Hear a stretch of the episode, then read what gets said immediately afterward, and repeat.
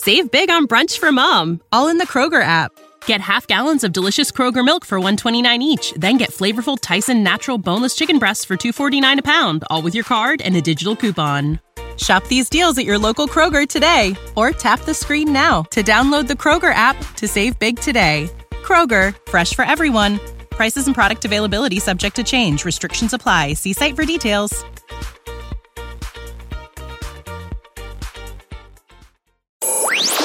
The Situation Room. Welcome to the Situation Room. Welcome to the Situation Room. Hey, everybody. Welcome back to another episode of The Situation Room. I'm here with my co host, Gabe Ferguson. Um, you guys can find him on Twitter at Gabe Fergie. I'm at Raven Sit Room. And Gabe, we are here after another night of cardiac arrest 101. I mean, it's been the Ravens season. They refused to. They, they refused to let us enjoy a game. Even the Denver game, like, you know, by the time we got late in the fourth quarter, it wasn't close, but that game was too close for too long, too. Um, are the Ravens ever going to let us out of this trend this year? Whew, I, I, certainly hope so. I mean, I, I kind of enjoy, you know, the rush of being in like these close games. It's exciting. It's like, it makes you really f- feel alive for, for a little bit. For, for the, that, that fourth quarter was electric. It was, it was a lot of fun. But whew, I, I wouldn't mind just like, you know, winning by like two scores the entire time and not having to worry about it. But, you know, just, just the way this team's playing, they've, I don't know if it's in the books for this year. Maybe maybe we'll see them come together a little bit more in the second half. Put some put some complete games out there and, and not have to worry so much about every single play of every single drive. It, it's it's really nail biting, and I'm, whew, yeah, it, it's it's it's fun to watch, but it's also like it's definitely raising my uh, cholesterol, you know.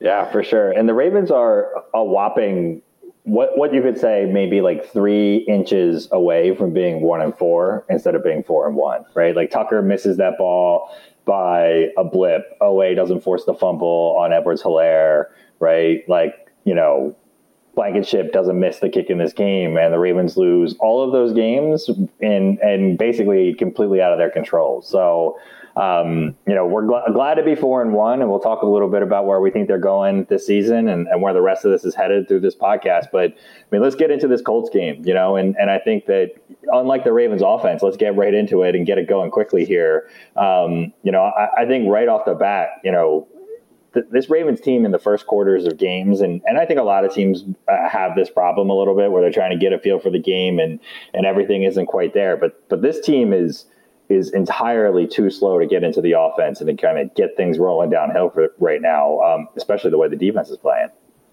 Yeah, you know, t- teams come out on offense. They generally have, you know, like a 10, 15 play script that they start off these games with. You know, they have a plan of attack that they they they want to use against the defense, what they're expecting the opposing defense to do. Um, and it seems like those scripts just aren't working for the Ravens. They they have whether it's something that's just of not not a complete like comfort level with Lamar Jackson. Maybe he's someone who kind of like just needs to get like a feel for the game to see like what opponents are doing to kind of get a feel for like you know the energy of the game, like what what his players are doing, where he is in the in the moment, and that that doesn't seem to jive with the kind of like this scripted flow of what the, what that is, like that first like 10 15 plays that are automatically called. Um, or, or maybe it's it's that you know teams are are having a really good game plan when they when they come out. They see what the Ravens are doing and they think they have something that they can you know stop them with. And, and it seems like so far early this year, teams have been able to, to stop the Ravens early on. And for whatever reason, that game planning has not been where it needs to be. Um, and the Ravens have come out slow and, and they've gone behind and, and not gotten ahead of teams like we have seen in, in the past couple years where they've gone up to some pretty early leads on teams. Like, you know, there's like two score leads that you get early on in, this, in the first half. That hasn't been the case this year. I think there was just that one game against the Lions where they got out to a, uh, an early lead, and even then it was only a 10 point lead. They haven't been getting up to those those big, you know, 14, 17 point leads that we're, we've been kind of accustomed to in the past couple years, and and for whatever reason, that's just not happening this year, and it's it's making these games a lot tighter than I think they have to be. Yeah, I, I, always talk about, I've talked a lot, you know, the last two seasons about using benchmark of 2019 as the barometer of what it looks like. I think the only thing that I would say is weeks two through six for the Ravens in 2019 were not great, that great either, right? They beat Arizona barely by six points in that first game. Then they lost to Kansas City and then they lost to Cleveland um, by a total of 20 points between those games. Then they slipped by Pittsburgh in overtime. Um, basically thanks to Josh Bynes showing up and playing completely, you know, you know, off the off the off the couch. And then Cincinnati, they only only beat them at home 23-17 to follow that up. So they actually had a negative point differential over those five games where they were three and two. And then they kind of locked in once Mark the Marcus Peters trade. The defense seemed to gel a little bit once they got to week seven, and they figured out what they were trying to do and how to protect around all those things. And then the offense got rolling on the other side of that, and then they picked up some big wins against kind of a good Rams team, a good Houston team, a good New England team all that year, and and after beating a good Seattle team, and it just kind of it kind of flowed from there. So I, I think there's room for some growth here, but you know Lamar seems to really struggle early in these games, you know, and it's really hard to talk about. I mean, I feel like Lamar struggled really early in this game through the first couple drives, and he's obviously he had the one big fumble on the one yard line. I don't even. I think it's been talked about enough. There's a lot of really great coverage about people talking about how he should have let that ball go. I think anybody watching in that moment thinks he should have let that ball go.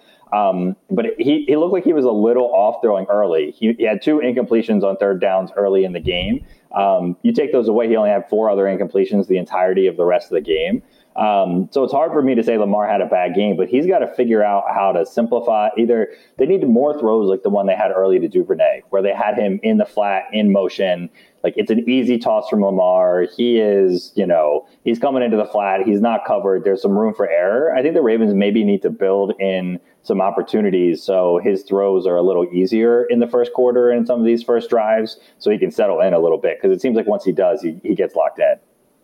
Yeah, I mean, obviously Lamar had an amazing game, um, like record-setting, career-setting game. Um, that that exceptional. Like, aside from you know the first few plays of the first quarter, um, he you know for whatever reason is just like he comes out. He's a little hesitant, maybe. Um, he's he doesn't seem to.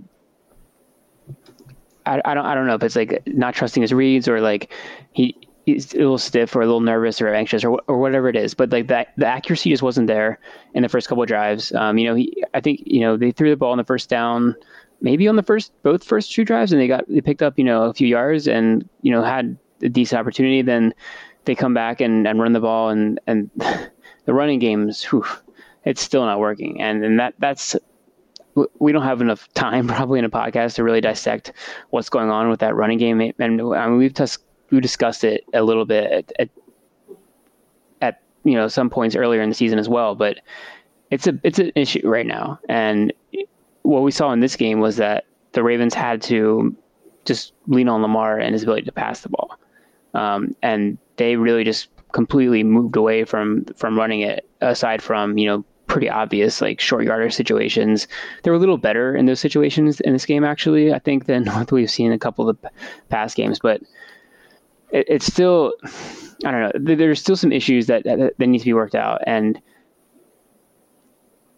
whenever you're getting behind, it's it's going to make things more challenging. You, would like to just come out and, and use the things that are working that we saw like in the third quarter, fourth quarter, and like build on those things and use them the entire time instead of getting behind and having to to lean on those later when when you need to make things work.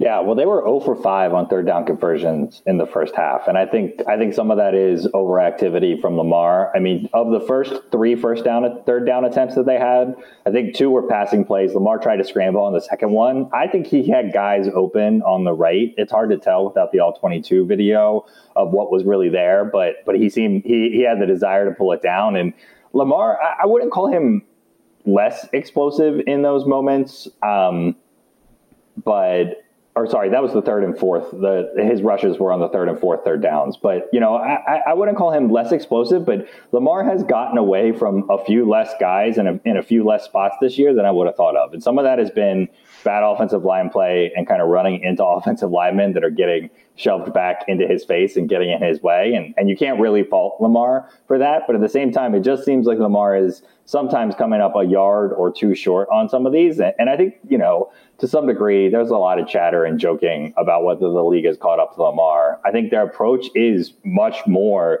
to try and be worried about him and what he's going to do with his legs and get him down um, and really sell out against the pass. And so the Ravens have got to be able to be willing to make adjustments around that and be willing to. I mean, there's still going to be moments that you want to run Lamar, but you get them out and spread and then you let them run up the middle. That's one thing. But when you, you got everybody packed inside the box, then then you know you're good to go. I think one of the plays that really drove me nuts in the in the first was uh, the rushing play. The rushing play, I think, on the second drive, it was second of five. Latavius Murray, Lamar motions Oliver or Tomlinson into the backfield, so they basically have like the full house design around him, and they're basically all eight guys are stacked up right inside the box against the Ravens, all right there, and they decide to still run the ball anyway.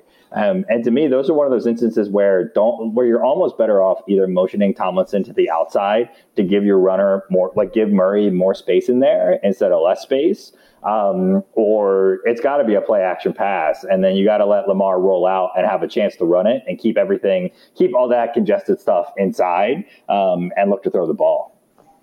Yeah, I think one of the things that happened when you lost Gus Edwards and you lost J.K. Dobbins is you don't really have the ex- suddenness and explosiveness in the backfield to kind of make the quick decisions where you have to make a defender miss because a lot of what the, the Ravens run scheme has been um, kind of built around is is putting a defender in a bad position where he has to make a decision. Do you have to go after the, the running back or do you have to go after the quarterback? And what's happened now that they don't have that threat at the running back position, the defender can just kind of like sit there and not necessarily make the decision as easy on, on, on Jackson and the running back. And when he gives it to the running back, the running back doesn't have that ability that like what, we, what we've seen with Edwards and Dobbins in the past to make that defender miss. And if if the defender is then kind of leaning towards the quarterback and Jackson makes the correct call and get, hands it off, the, the running back doesn't necessarily have the juice to kind of make the play that he needs to play make that we were seeing with so much regularity in the past. So I think that's kind of a, something that's lacking. I also think the timing of it is still just a little bit off. The players just aren't used to the system yet. The the running backs, I mean, like they, they they're not they haven't been in the system for very long, and they don't.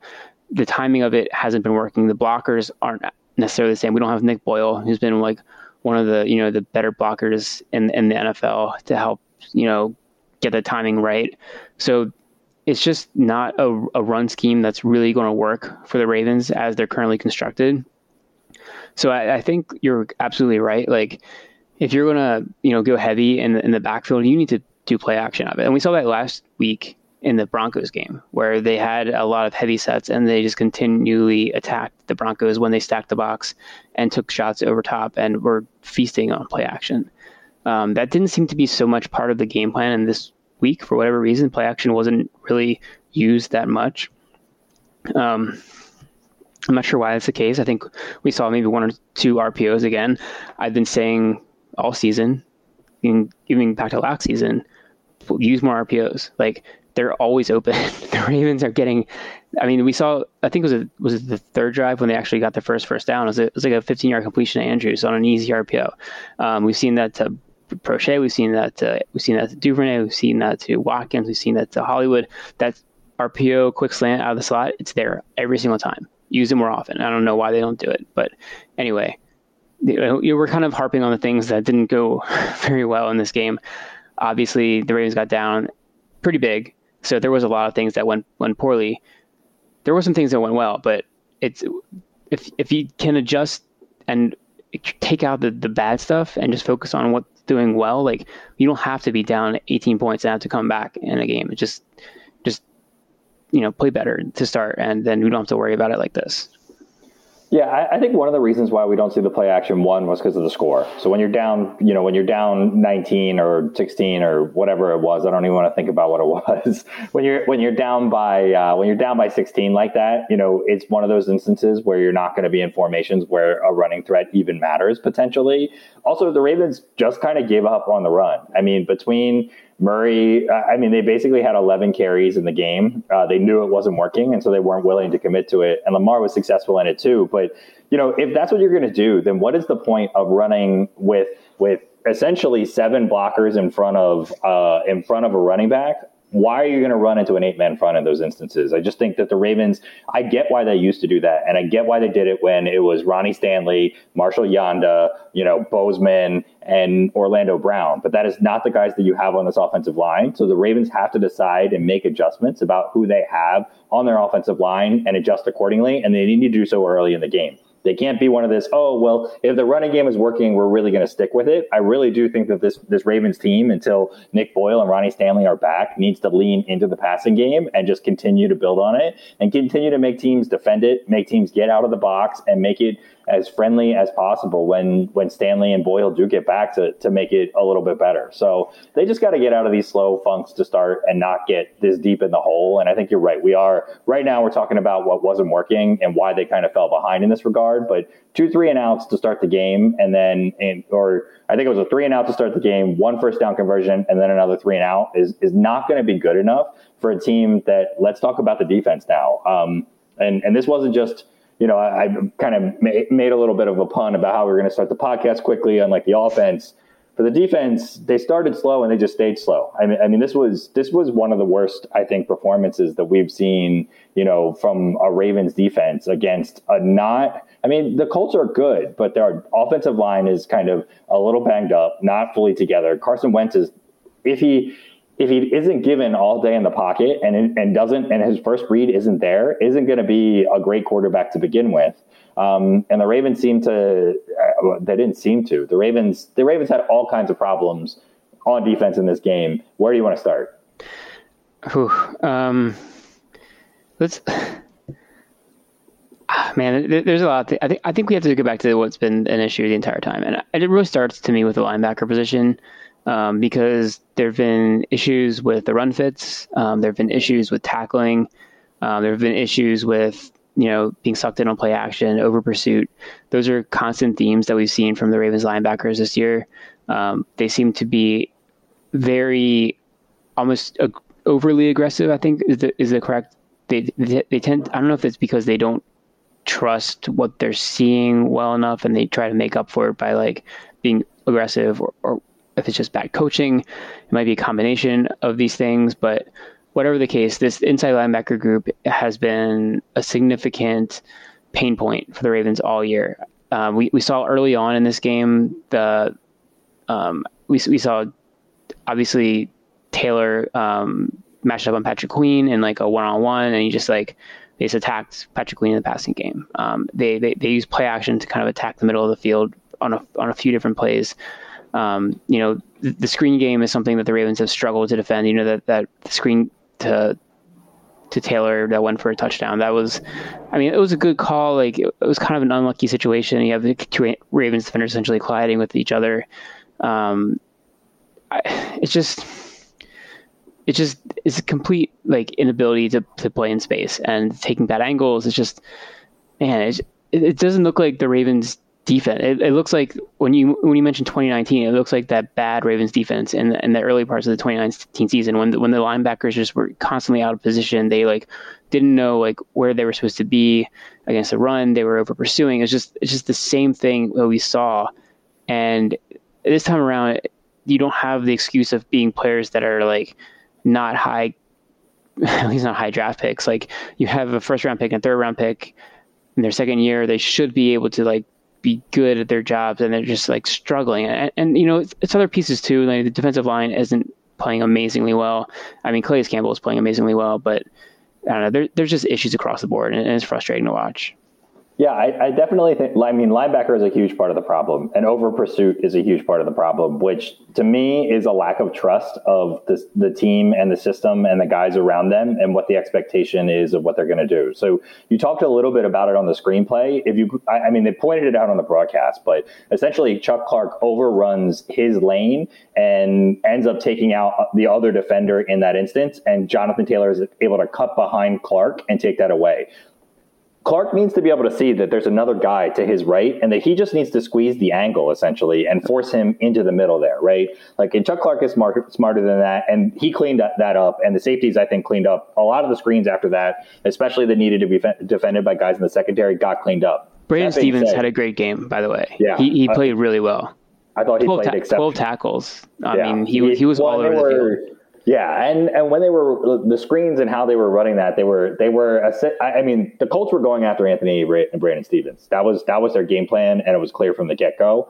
Um, but you know, the over pursuit from the linebackers is a problem, and I think the personnel work groupings is a problem. Malik Harrison is a fantastic run stopping linebacker, and I don't think he's anything more than that because he's way, way, way too big of a liability in pass coverage. And when he gets out of whack in pass coverage, and you have all these like all the pieces kind of then get out of sync when he's in pass coverage in those moments.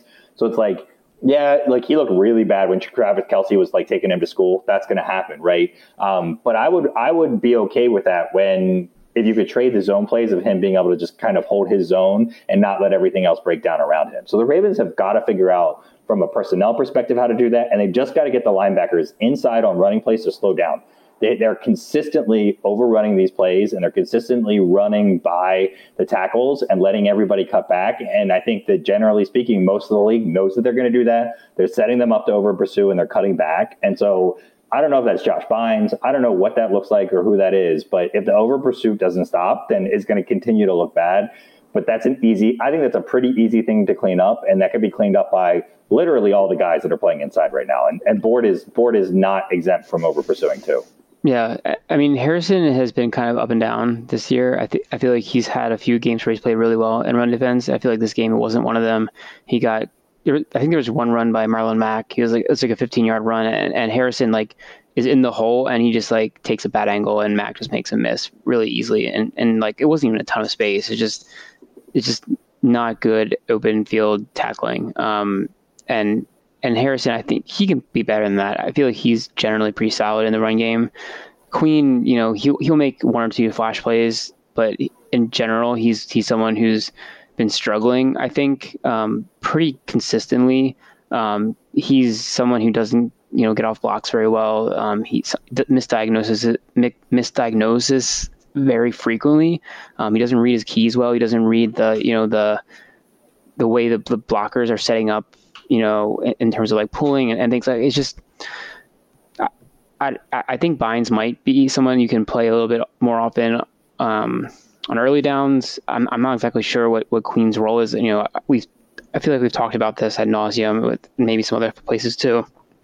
But one of the things we saw in this game was that Patrick Queen actually came off the field um, in, in some instances um, when the Ravens were, especially I guess when they were playing dime. You know, I think there was probably maybe 15 snaps or so where, the inside linebackers were in com- completely off the field, and what we saw was um, outside linebackers, uh, especially uh, Tyus Bowser. He was actually lined up playing middle linebacker for the Ravens. Um, and, you know, this is something that I'd, I'd, mentioned to Ken McKusick uh, a couple weeks ago after the the Lions game. I thought, you know, how do you make up for having some really poor inside linebackers? You play more dime. You, you lean on your your outside linebackers, which you have a pretty good, you know, group, athletic group. You have Bowser, who's a good coverage player. You can play him off the ball. We actually saw Oweh play a little bit off the ball in this game, so it looks like they're they're actually doing what we thought they might do. They're playing six defensive backs and and, and you know leaning on you know the, the wealth of uh, outside linebackers you have and trying to make up for the deficiencies at the inside linebacker position. And frankly, I think that's your best bet unless they start really improving at the at that inside linebacker.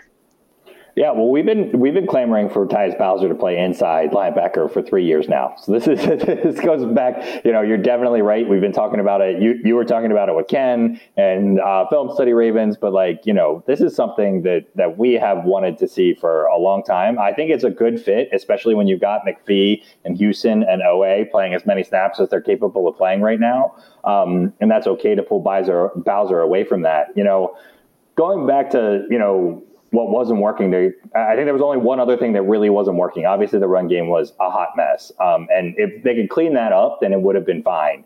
Um, but uh, you know, Anthony Averett was just wildly picked on, and so you know, my big question on this is you know, was this a bad game from Anthony Averett? Absolutely. Did the Ravens do anything to to did they do any favors for Anthony Averett once it seemed like he was in his own head in this game? Not at all. Um, and some of that was some of that is scheme from the Colts, right? Like the Ravens didn't want to commit to double teaming on or like or bracketing or giving extra help on a side where there weren't as many players and and they weren't stopping the run, so that guy needed to be in the box. Whatever, you know, all those things play a part in that, but they needed to let Anthony Averett, Anthony Averett play outside leverage on all the plays, give him help and a bracket to the inside, and not make him and not make him commit. And they didn't do that. And then Carson went back went back inside on the one slant route to Averett, and he got schooled on the inside. And then and then he was just done. You, like in his at that point, you cannot get out of your own head because they're asking Anthony Averett to be Marcus Peters or to be Marlon Humphrey, and he's not going to be that. Um, when they continue to leave him on an island, and he continued, he was getting beaten outside, up, down, every which way. Um, and they don't want to move Smith because they wanted him at safety. I mean, you've got to have a better backup plan for when your corner can't make stops like that. But we we've seen this story from the Ravens before. We saw it in the Patriots game when you know Chykie Brown couldn't stop you know Tom Brady in the playoffs a few years ago, and they just abused and went back and went back and went back to the same play in the same spot and the same guy over and over and over again. And so I don't know if this is like a Ravens coordinator like don't want to get away from the game plan or what, but none of it was working. Yeah, I, I think they could have gone to Smith a little bit more at outside corner in this one. Um, and maybe they felt like he wasn't a good matchup he, maybe he's he was a matchup against uh, Pittman, but not the uh, like the Pascals of the world, the kind of the shorter, quicker, faster wide receivers. I don't think they really trust Jimmy against that kind of uh, a player. Um, and uh, at this point of his career, I don't really disagree with that. Um, but you know, th- maybe it's it's get Averett to be a little more physical. You know, get his hands on a guy and and maybe have somebody rotating over to help. Uh, th- that's something they could have done trust Humphrey a little bit more in, in one-on-one coverage. Um, trust even Tavon Young a little bit more on one-on-one coverage. I, you know, I, I, thought Tavon Young had a really good game aside from that that one, um, you know, penalty that was unfortunate. Um, but he had, you know, obviously. He had a couple tackles for loss. He, I think he played it really well. Um, so I, I do still think the Ravens are, are solid in coverage. You know, I think Anthony Averett's been good this year. He had obviously he was picked on this one. There's no denying that. Um, he might he might have gotten a little unlucky. You know, there was that one really bad PI call I think they called on him, where like it wasn't even close to being catchable. So like I don't know. I, I feel like there's a there's a couple instances where he he kind of had some poor luck, but I, I don't know, and and hopefully this isn't a sign to come as to what teams are going to be doing, um, because I I feel like he's been better than what he showed in this one, and maybe he just you know he was like was having an off night, but um, at cornerback, there's nothing really else that they can do. I mean, like I said, Jimmy Smith maybe in some instances, but you're until um, Chris Westry comes back, and uh, and we've really only seen him play for one game, and he played well in that one game. But I mean, who else do you have to play out there? Like you, maybe you you just have to do some different coverage schemes, but maybe go a little more zone heavy. Um, I don't I don't know, but it's it's definitely something that you can't make too many adjustments away from because you're you're a little limited from the cornerback personnel perspective. I mean, and I hate to like beat the dead horse, and the horse maybe not dead anymore because it's been long enough. But that's why you can't let a guy like Nigel Warrior, you know, ultimately get away from the team for in the name of keeping Kristian Welch, who is still not, even despite all the terribleness that you have at inside linebacker, is still not taking those snaps. You needed a guy that could take those outside corner snaps if you needed him to. Um, and obviously, Brandon Stephens, like DeShon Elliott being healthy helps there as well. But like maybe you move Brandon Stephens to the outside, you move Jimmy Smith into that safety slot. You let like uh, I don't I don't know what you need to do there, but the Ravens just decided they were going to let Anthony Averett take his lumps, and it wasn't just bad luck. I mean, and it wasn't just it was you know it was Parris Campbell, it was Zach Pascal, it was Mo Alie-Cox. It, you know, it wasn't just big guys. It was everybody. It was every route. It was every formation. I mean, they just got in his head, and and um, you know, it was Michael Pittman over the top on that touchdown play, which was just a sick play. Yeah, that was a great play by Pittman, but um, you know, it, it's just I, was disappointed in the adjustments that we got from from Wink, and I think that there was some stubbornness in this game from him overall. Um, in terms of like not really changing things up to force Carson Wentz to do something different, and whether that was just kind of like playing cover zero, getting up tight on the line of scrimmage and blitzing the crap out of him or something. But we we just kind of held held strong on the game plan that we stuck with, and and and it never really, it, honestly, it never really seemed to work. Thank God for Odafe Oweh and the amazingness that he was, and you know why don't we jump into the good? I, mean, we we talked a lot about kind of what wasn't working and what was bad in this game. You know, they started slow on offense. The defense had a lot of problems. We couldn't run the ball. Um, all those things were terrible. But in light of all that, just like the Ravens' first half ended last last night, um, the second half happened, and there were some amazing players in this game. I think Tavon Young was. You mentioned it, but I think that he deserves being mentioned twice. He was great in coverage. He was great on the edge. He was great stopping the run. I mean, he was he is your classic nickel guy if he can be physical like he was. And it was really fantastic to see him kind of back and, and who he was again. Yeah, definitely agree with that. I mean, he's been someone who, when on the field, has been a playmaker for the Ravens. I mean, he's back-to-back games now. He's gotten that that you know slot corner blitz where he's basically come unchecked and he's you know gotten easy pass on the quarterback. Um, I don't know how many times teams are going to allow that to happen, but as as long as he's able to you know pull that off, that's that's a really good look for the Ravens on defense. Um, he's been you know really strong in in those um, supports on some of the, the the run plays um, to the outside. He's been good diagnosing some of the screen plays to the wide receivers. I think he's just been an, an all around very solid player for the Ravens. I think they're still keeping him a bit on a pitch count, um, which is reasonable considering you know his injury history. I don't think there's someone he's someone they want to have out there, you know, 50, 60 plus snaps a game at least at this point. Um, and maybe at some point injuries will make that happen. To, if hopefully not, but um, he's he's been he's been very good for the Ravens. Um, I, I, I also I rolled my eyes. I rolled my eyes really hard when when Gabe said, uh, "Hopefully there are any other injuries." There can't possibly be any more injuries to this team. I mean, I, mean, I feel they like continue to rack up. the, the, I mean, the Ravens always get hit at cornerback, like every single year. It's it's like they we went into this season saying they had, you know, this wealth of, of depth at, at corner, and it's already feeling like I mean, obviously two corners have gone down since then, so it's been it's been stretched a little thin, but you know they still have decent depth, I guess. But um, it's it's it can be it can go away really fast, is what we've learned. Um, just getting to another player, obviously, you know, we mentioned Calais Campbell. Um, he, he's just been fantastic for the Ravens this year. He's been one of their most consistent players off on against the pass. You know, we've, we've seen him consistently get pressures. Um, I don't know if he has a sack on the year, but he's he's definitely one of the more consistent kind of guys who's getting pressure up the middle. Um, we've seen him be a stud on some of these run plays. He just blows up, gets in the backfield, gets a tackle for loss. Obviously, the field goal block was maybe the play, I don't know if it's a play of the game. There's so many amazing plays in this game, but it was it was definitely one of the plays of the game. Like one of the de- deciding plays that allowed the Ravens to come away with the win was Calais Campbell getting that that block, and it wasn't even close. He got through that line so fast and got his you know obviously being six eight doesn't hurt, but wow, what what an amazing play and such a big moment for him to come up with that play. So, I mean, he's just a stalwart for the Ravens so far, and what a big pickup they got from when they when they got him from the Jaguars.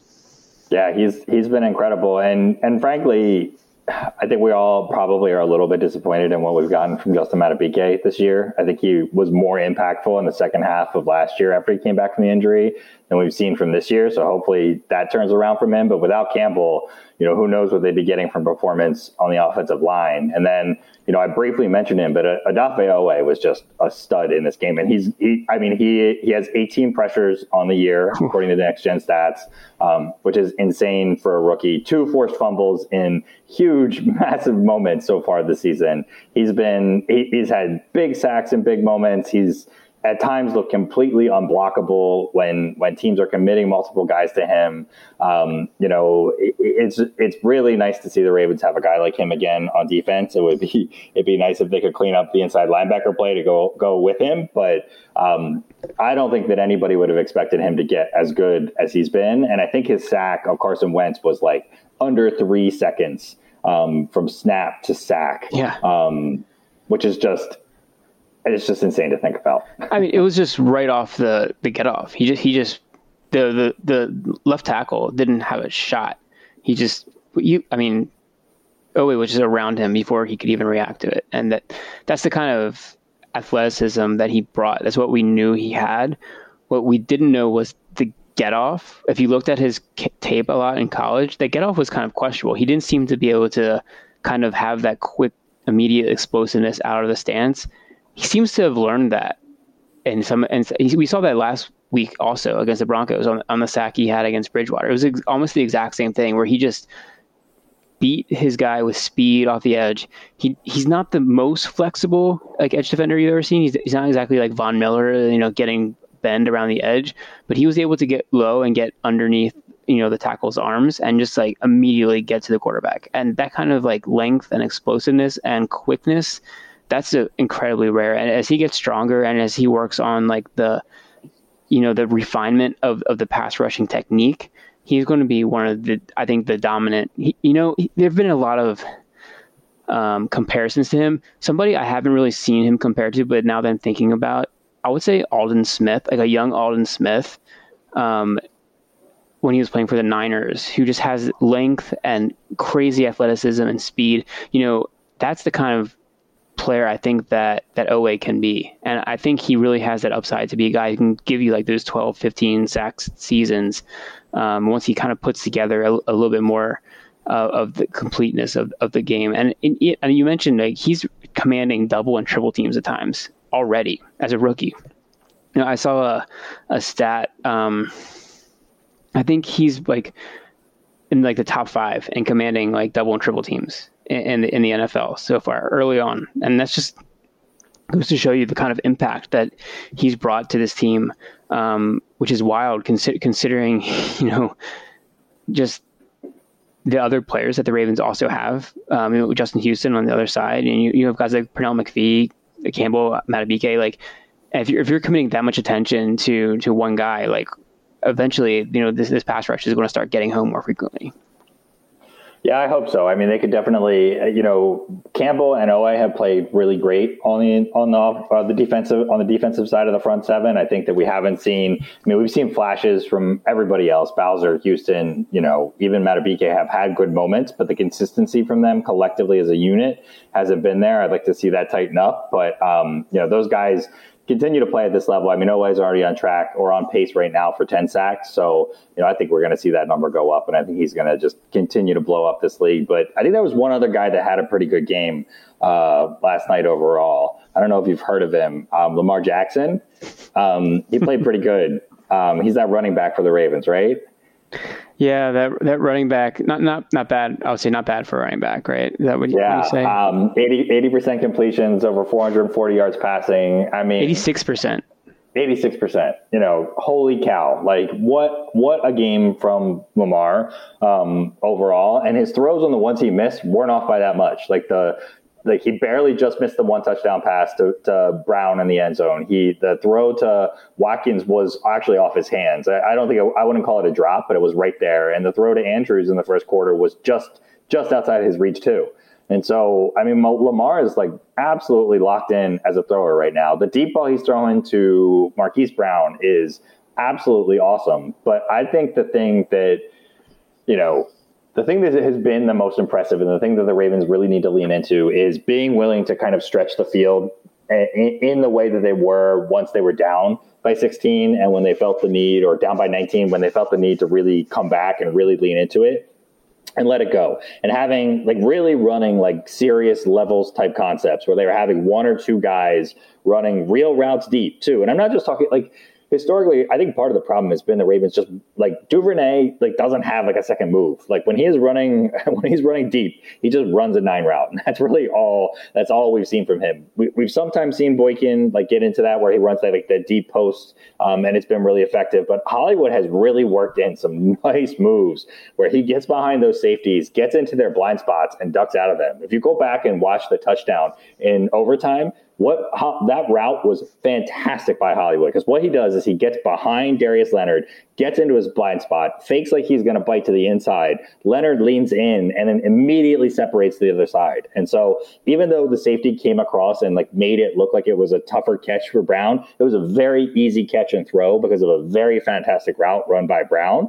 But the Ravens set all that up with their offense and how they want to execute it. And if they if they get into spread and they let Lamar be Lamar, because that's the thing. Like uh, we talked about this going into last week's game. I still think that the best blocker for the Ravens right now on their offensive line is still Lamar Jackson. His ability to escape and get away from guys and make them miss continues to be the thing that matters. And I think that a standard, if it was Carson Wentz instead of Lamar Jackson with the rest of this offense, and or even like a Josh Allen, if you will, right? Like that was behind this offensive line in this game. Absolutely no way that they can come back. Lamar's pocket presence, moving around in the pocket, was absolutely phenomenal in regular empty sets that the Ravens were giving him, which anybody that's seen our offensive line play might not recommend. Um, and so it's just it's just incredible to see the growth that Lamar. I, I mean, it's hard to call it growth because he's been the unanimous MVP, but it's incredible to see how much of a threat Lamar has become. He has more total yards this year than 18 NFL teams by himself. Like that's yeah. that's a th- that's a thing that that the, the wild stat. More than half of the league has less total yards than yeah. Lamar Jackson. Yeah, I mean he's been phenomenal. I, I, there's I don't know if there's any like number of, of, words you can say to really describe how how good he's been this year. Um, and it's not even like he's been perfect either. He's he's left some plays on the field, so there's still room for improvement, which is kind of the wild thing. Um, but he's yeah he's he's been playing at an exceptional level, an MVP level for sure. Um, I think that there's some things that the Ravens can still do to make things easier on him. Um, and you kind of alluded to it, um, but maybe we can talk about even a little bit more. Um, you mentioned using the spread more. I think that's completely a, a great place to start. Um, you know, get him some different options at different, like you said, levels of the field. You know, have that that you know easy five yard out you know have have the crosser intermediate routes you know have the the hitch or the, or the dig um, from the slot. That seems to be open frequently or or slant out of the slot skinny post whatever it might be. Those those routes seem to be always open. Um, and then you, you can have somebody going deep. Like Marquise Brown has he looks like the guy that the Ravens drafted like the Oklahoma tape Marquise Brown. Like the guy who has just incredible speed, the pacing on, of his routes, the way he can use, just the way he can um, accelerate and accelerate down in his routes and and make these kind of speed cuts that just looks like effortless in, in his route running. And the way he can make a guy basically break his ankles on a deep route um, to that he where he on that touchdown like he just like destroyed that cornerback. And and his route running is truly underrated. It's it's exceptional. And then like you said Lamar Jackson is just dialed in. Like he is completely on point. His accuracy is you know one of the best right now in, in the NFL and he's been he's been you know criticized for the accuracy throughout his entire NFL career. And that criticism no longer has any holds any water. It, it's just you can't say that and be and say you watched football because he is throwing balls exactly where they need to be time and time again at all levels of the field in in between the numbers outside the numbers deep intermediate he's more consistent with those kind of short area passes where he's at pass Even I've, I've been critical of him, kind of missing the easy throws, like the underneath throws, where he's kind of lost his mechanics. That's not been an issue this year. He's been making those throws with regularity. Um, one thing I would also mention in this game was the involvement of the running backs in the passing game is something we really haven't seen. I would say throughout the entirety of Lamar Jackson's career, he started to pass to the running backs in checkdowns because I don't know if that's because you know teams are starting to take away his scrambles, but he's making that adjustment and finding those guys. I mean, we saw Devonta Freeman pick up several like first downs in the passing game. Um, Ty'Son Williams got a couple passes.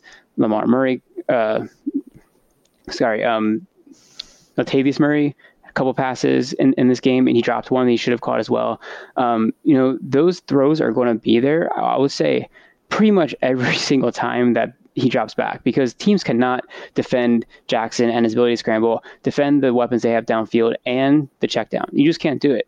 So as soon as he has complete feel for that, and the guy that if he can identify the guy is open, I honestly I don't understand how you can stop this offense. And what that means is you probably want to keep 11 personnel. Like that's the personnel the Ravens are probably best at, unless teams are going to like be like we're going to pound you and stop the run and and put in the box, and then maybe you can, you know, beat them with play action using some heavy sets. But like, just throw out of 11. Like, you have the wide receivers to do it. You have actually a really good wide receiver corps. You have one of the best tight ends in the league.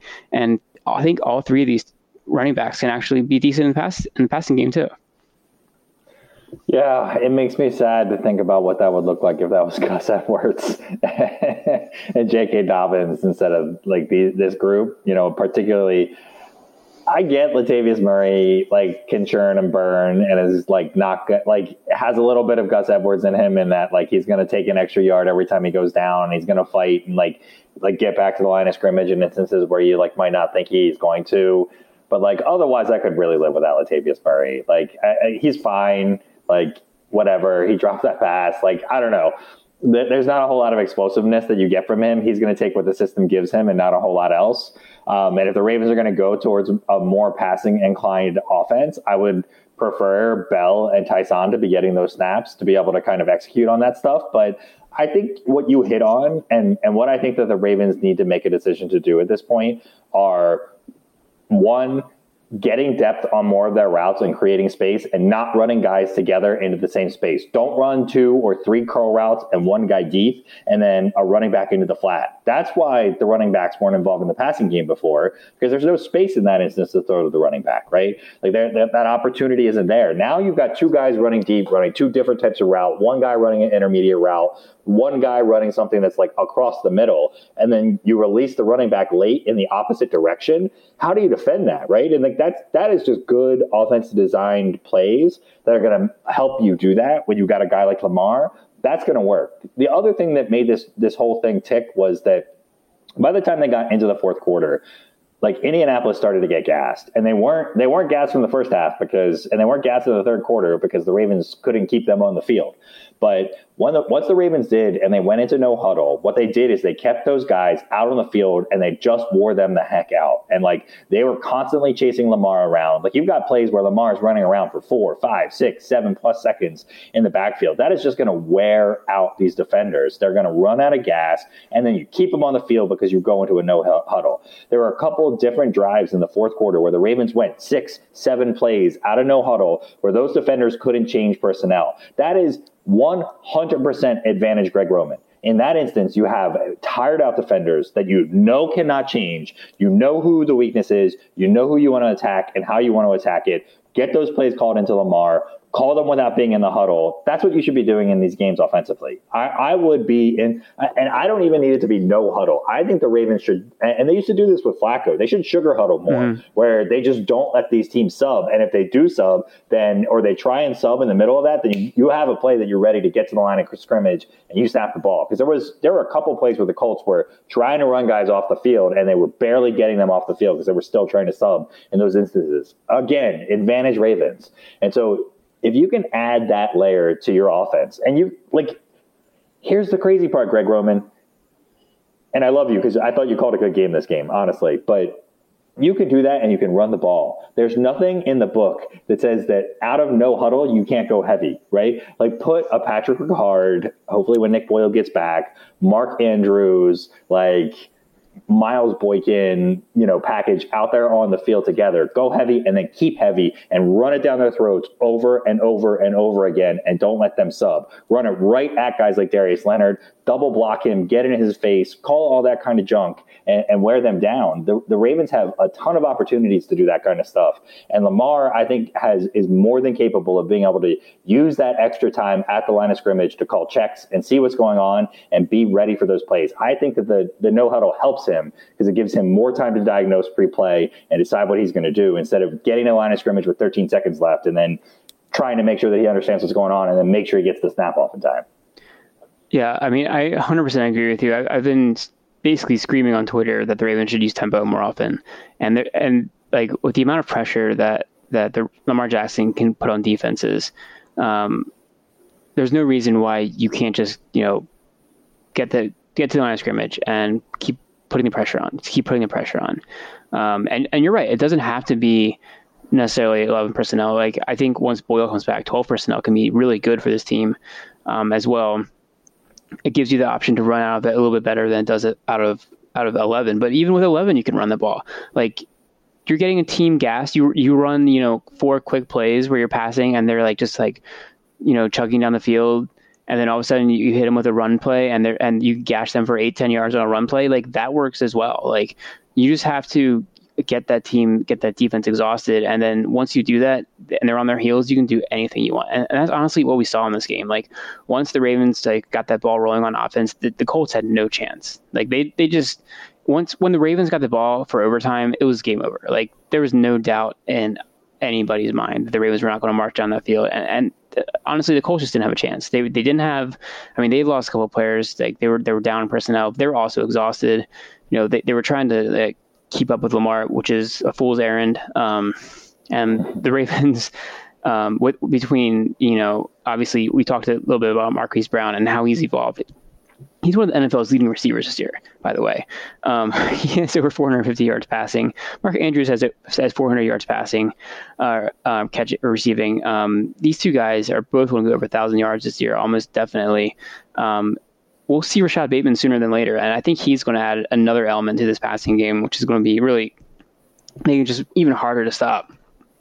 Well, they did um, this in the second half without Sammy Watkins. Sammy yep. Watkins didn't play in the second half, and they still torched them. And that tells you everything that you need to know, right? Like, and this is why the trope about the Ravens not having enough quality at wide receiver or at receiver, I always thought was a little overplayed. They won this game with essentially all the same guys that they had on the roster last year from a pass catching perspective because Watkins played a couple in the first half, had a drop, and that was it. Yeah, I mean that that is that is true. Um, I would say that Proche and Duvernay have been on the field a lot more this year, and they've developed since where they were last year. They they've become better route runners. They've become more consistent catchers. Um, I think that in their second year, they're a different player than they were as as rookies. But you you know you're not wrong when when you say that it, it was mostly it was also going to the running backs. A lot of what they did in, in those last couple of drives were through the running backs. I mean, we even saw Josh Oliver get involved um, and pick up you know some yards. So you know Lamar was just hit, hitting whoever's open, and and that's what you want to see from from your quarterback. Like make the right decision, find the guy who's open, get that. It doesn't have to be like a 20 yard play every single time. If you can pick up seven, eight yards on first down, that's going to be just as good um, in, in, a lot of these instances. So it was just a really impressive outing. Um, also, you know, Mark Andrews, he looked like Travis Kelce out there. Like some of the routes he was running, um, just the ability to get open around the goal line, you know, wow, like he's really become a player that is is a difficult cover, and and they were trying to double team him at times, and just was not working. He was a man on a mission. Um, what an impressive outing from him, making that incredible two point conversion catch to to tie the game. That was not an easy grab by any stretch. Um, he he was pretty covered on that actually. The ball was a little behind him, and he just made it look like it was no problem at all. So, what what a game from him! Just unbelievable. I thought you were going to say the catch that he, the one-handed catch where he like oh, that reached too. up, tapped it to himself, Yeah. pulled it in, and then took a monster hit, knocked out, knocked out the guy that hit him. Yeah. There, there were a couple instances in this game. It was a little peculiar where the Ravens guy got hit pretty hard, Mm-hmm. and ultimately it was the Colts guy that ended up leaving the field because of those hits. But that Yeah, Proche got hit like that too. yeah, that catch was incredible. Proche played. A, I I mean, Proche's usage is way up. It's really interesting that Watkins was out for the second half and where the usage was, and Miles Boykin was active and didn't Yep. take any snaps at wide receiver, um, including after Watkins went down. I think. I think. Yes, I do think that Proche and Duvernay have developed from last year. I think some of that also just might be usage. Like Proche did not get on the field for last year um, for whatever. I, I mean, like like. I don't know. James Proche killed John Harbaugh's dog. Like, I guess, like when he was like first showed up at camp last year, he like ran him over with his car, and like that's why he's going to get on the field. I think they finally like they finally gotten over the hump from that, and he has proven to be everything that you expect. He makes tough catches in traffic consistently. I, like I, in that trips set where he's the third receiver, the Ravens have been really, really effective. Duvernay looked really effective in this game. I thought this was maybe his best game ever as a wide receiver, even though he's had some big catches in some other games. I thought this was a better, more well-rounded game than we've seen from him in some time um, in terms of usage. So I was really pleased to see that overall. I mean, and, and you're right. Like, if they can fold Bateman or into to, this in terms of what happens, it's it, it's going to be it's going to be really hard to defend this team if they continue to approach it like this. And so I just want them to try and score a lot of points early. Like score, like the defense is not good enough right now to play these close games where you're trying to run down the clock. Like you're giving too much clock up on the defensive side of the ball right now. Like run up the score early and like let the defense pin their ears back and not have to worry about defending the run, which they're not great at doing. Yeah, and and you you know you're right. I mean, I think you were right about what you said earlier about the Ravens wide receivers. Um, basically the same guys they had last year. But then if you look at their usage, it wasn't the same guys they had last year because last year the wide receivers they had on the field were Snead and Boykin. And this year it was Duvernay and Proche in, in roles where they were actually, you know, given the opportunity to run routes, to be a viable option. And that is something that I think they didn't necessarily have last year because these guys can actually create separation in their routes. They have speed. It's not some. It's different than what we saw in the years past. So I do think the Ravens have a much improved wide receiver corps. I think you know Hollywood Brown has has gotten to a new level in his route running and his in his speed on the field. Andrews is also taking his game to a new level. So I think all around, and uh, as, as we said, Bateman, he's just going to be that next addition to that. You know, he's someone who I think we all think is going to be someone who can contribute right out the gate. And he may not get, you know, 50, 60 snaps, um, but he's someone who's probably going to be worked into the lineup. And by the second half of the season, I think he's going to be a real difference maker for them as well. So, two questions for you before we try and wrap up here. One, Marquise Brown have a legitimate shot at being a first or second team All Pro this year?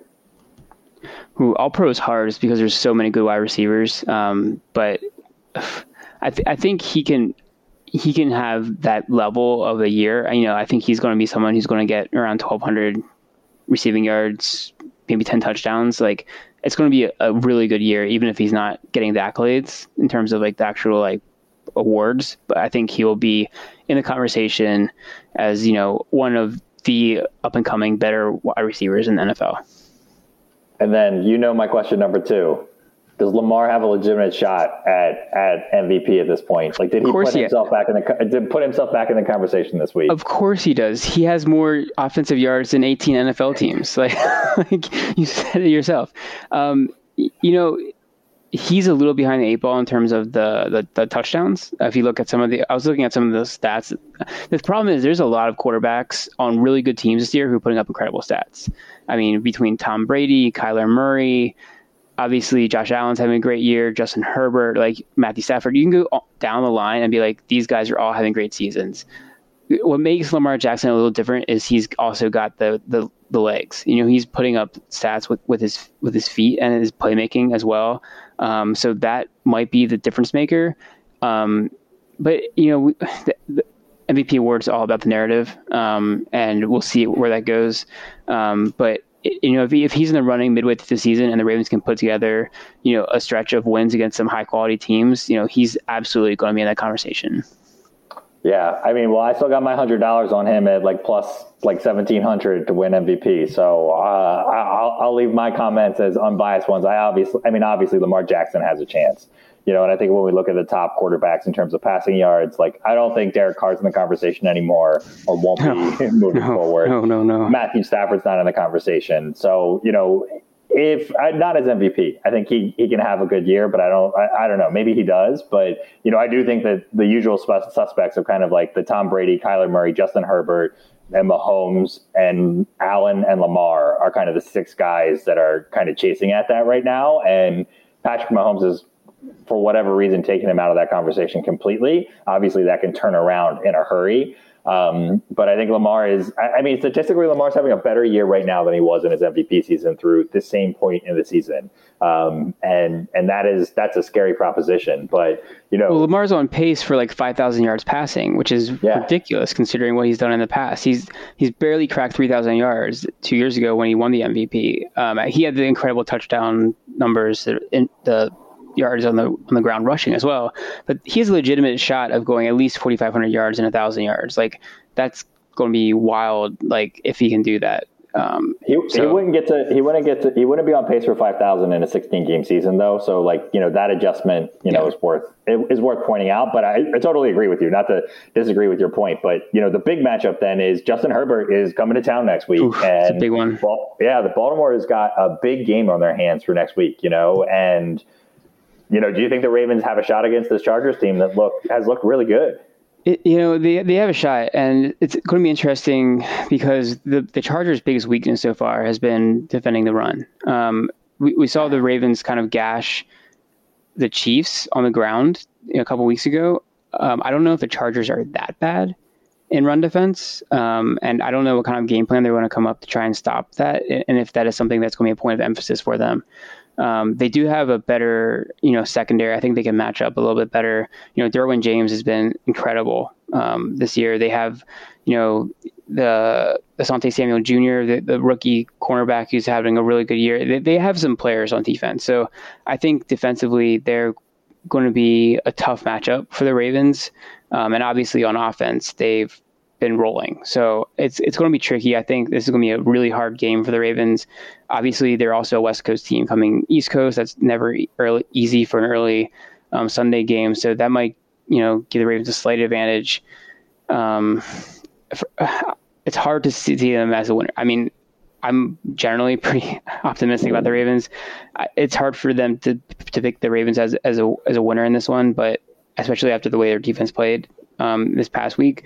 Um, but you never know. I mean, they, they, might have a few tricks up their sleeve. They might, you know, have this game start and say this is this is an important game in, in the AFC overall landscape. And if they can come away with a winner in this game, then they're set up to really go for a nice run. I think. Yeah, it's interesting because I think isn't the um, what's the line in this game? I think I was surprised when I saw it. I think the Ravens were like a point favored. Yeah, just I think. Yeah, like I no, I think it's like three and a half. No way. Yeah, I think it opened at three and a half. Um, so I was surprised. I thought I, I, was surprised to see that, but then again, you know, well, you say you're usually optimistic about the Ravens, but I think that you've been more pessimistic about the Ravens. Um, Three and a half, it, right. than you, than you have been. But you know, looking back, I mean, the Chargers weren't great the first couple weeks of the year. Played pretty mediocre teams in Dallas and Washington football team and weren't great. Kansas City not as good as we expected. Las Vegas seems to be kind of like like the clock struck midnight on that team after week two apparently. Um, and you know Cleveland, the Cleveland game was weird. You know that was that, that's the thing. Like they had a great offensive blowout game, but I think that that it shouldn't be. I don't think that that game should be looked at as the benchmark. I think that in a lot of ways the Chargers are similar to the Ravens in that they've got Keenan Allen, they've got Mike Williams, they've got Austin Ekeler, and that's about it. But the Ravens kind of have Lamar Jackson, you know, as the running threat, Marquise Brown and Mark Andrews. Um, so it's very possible the way the defense played. Again, this the score gets totally dialed up and run right out right out the roof. Um, but I also think the Chargers are more like a 25 to 30 point team on a regular week as opposed to like a 45 to 47 point team. Yeah, I I just the one thing I'm really concerned about is how the Ravens are going to defend Austin Ekeler because he's such like a weapon out of the backfield, and the Ravens are so bad at linebacker. I just don't know how you're going to defend that. Um, I mean, just I mean, Jared Cook, he's a solid tight end too. That I think can really be a problem for the Ravens, especially attacking like those middle levels of the defense. So I, I, I don't know. I, I feel like unless the Ravens can really figure out ways to make Herbert uncomfortable, they're going to have trouble in this one. I think you, if that's kind of the situation is if you can kind of make Herbert uncomfortable, whether it's disguising, you know, blitz blitzes or you know disguising coverages, um, getting pressure on him. That that's how they win this game. Uh, if if they can't do that, I, I don't see them coming away with the win. The Chargers have also had some pretty crazy luck on fourth downs. I think they've converted three or four fourth downs of fourth and seven or longer so far this year. Um, which would say that they've had to do that in situations where games were close, and and that's I think that's more luck. The Ravens have had plenty of luck this year. I, I would I would I would uh, not say that they had hadn't. Um, but there's a lot of luck wrapped up in all those big fourth down conversions and the need to take them. I think at one point in the Chargers game last week uh, against Cleveland, they took they they went for it on fourth down like inside their own 30 at one point. So um, you know some of those bounces go the other way for this team, and and you know maybe the Ravens are able to come out come away with a big win. I think it's I think it's a lot more in favor of the Ravens than than you're giving them credit for. But um, my my purple colored glasses are a lot more purple than yours, even even when you are optimistic. yeah, I, I just I don't know. I just think it's a tough matchup for them, but it, it is a big test. Um, and and maybe you know they've had issues coming out in these primetime games, maybe they're a little bit more prepared and have a better game plan out the gates. And if they can get up, then I think they might be in good shape. I do think that there was, I think there was some looking ahead to Kansas City in the Raiders game. And I think there might have been some looking ahead to the Chargers in this Indianapolis game this week, where some of the approach and the vanilla-ness, it seemed at times out of the defense, was because they wanted to save some bullets for next week. Um, and I felt I felt kind of similar in the, the Las Vegas game too. Well, we'll see. I think it's going to be an exciting game, no, no matter what happens. Um, it's like like we said, like the Ravens have some some. I don't want to say easy games. Like we've seen the Ravens struggle this year against some teams I don't think they should have struggled against. But you know, Bengals, Vikings, Dolphins, Bears. After this one, that's a pretty light schedule compared to some of the games they've had already. So um, if they can get out of this one with a win, then they're definitely poised to have you know a really good potential shot at maybe not the one seed, but you know definitely a, a, pretty good you know seeding in, in the AFC. Yeah, I, I totally agree. The Bills are, are going to be a menace because their schedule is just a lot easier. Um, and and knock on wood, my hope is that that the easiness of their schedule is the thing that holds Josh Allen back from being a serious MVP candidate, as this all unrolls for for my bets purpose. But uh, um, hopefully, we continue to see the Ravens play well. Uh, it would be just really nice for them to play an entire like entire two halves of football in a cohesive manner on both yeah. sides of the ball. On I both sides of the see, ball. If we get any of that, then the Ravens are going to blow out. I, I, honestly, anybody that they play, if they can play consistently on both sides of the ball for the entirety of the game. So I think they just, you know, in some, in a lot of ways, they just need to kind of simplify what they're trying to do sometimes don't over pursue, don't do all this other junk. Um, you know, we'll find out this week. This is a big week with the Chargers, and hopefully that sets them up to, to make a run at trying to, to get a shot at being nine and one. So we appreciate you all joining us here. Um, thanks for listening in, and we'll see you next time in the Situation Room. Without the ones like you who work tirelessly to keep things running, everything would suddenly stop. Hospitals, factories, schools, and power plants—they all depend on you. No matter the weather, emergency, or time of day, you're the ones who get it done. At Grainger, we're here for you with professional grade industrial supplies. Count on real time product availability and fast delivery. Call clickgrainger.com or just stop by. Grainger for the ones who get it done. When you need mealtime inspiration, it's worth shopping Kroger, where you'll find over 30,000 mouthwatering choices that excite your inner foodie. And no matter what tasty choice you make, you'll enjoy our everyday low prices, plus extra ways to save, like digital coupons worth over $600 each week. You can also save up to $1 off per gallon at the pump with fuel points. More savings and more inspiring flavors make shopping Kroger worth it every time. Kroger, fresh for everyone. Fuel restrictions apply.